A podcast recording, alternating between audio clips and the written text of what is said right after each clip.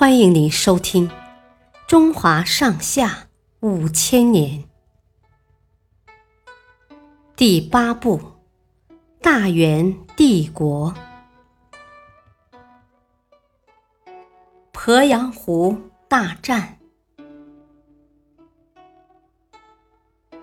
公元一三六三年七月，朱元璋亲自率领二十万水军支援洪都。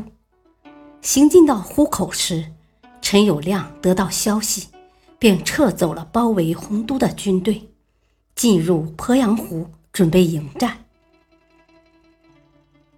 七月二十一日，两军在鄱阳湖边的康郎山相遇。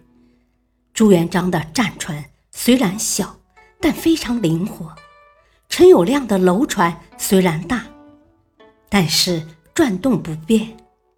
而且他还下令把船用铁链锁在了一起，这样就更不方便船行驶了。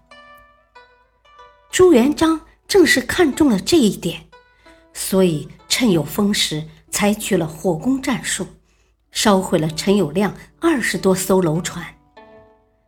朱元璋这边顿时士气大增。第二天，双方再次会战。陈友谅的楼船高大，占据优势，朱元璋的小战船根本无法取胜。于是朱元璋听取部下的建议，决定再度采用火攻。他下令调来装满火药和干芦苇的渔船，只等风向有利时点燃。等到中午时，刮起了东北风。早已准备好的渔船被点燃，冲向陈友谅的楼船。那些楼船被锁在一起，根本无法各自行动。一船起火，数船遭殃。一时间，火光冲天而起，士兵的惨叫声不绝于耳，被烧死、淹死的不计其数。陈友谅见败局已定。只好下令撤退。朱元璋早就派人埋伏在陈友谅的必退之路上，只等他自投罗网。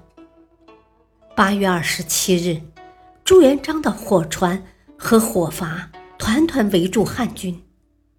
这时，陈友谅从船舱里伸出头张望，没想到被一支流箭射穿头颅，当场身亡。鄱阳湖大战中，陈友谅的六十万水军全军覆没，朱元璋消灭了一个劲敌。